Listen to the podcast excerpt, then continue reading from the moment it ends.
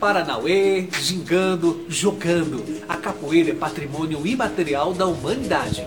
Símbolo da resistência do povo negro brasileiro contra a escravidão no período colonial e imperial, a luta disfarçada de dança que os escravos vindo de Angola criaram no Brasil até hoje vive e é a arte marcial genuinamente brasileira, com cultura e história. Eu sou Renato Silva, porque inovar e motivar é preciso capoeira, vai ter o que o desafio da vida aceitou.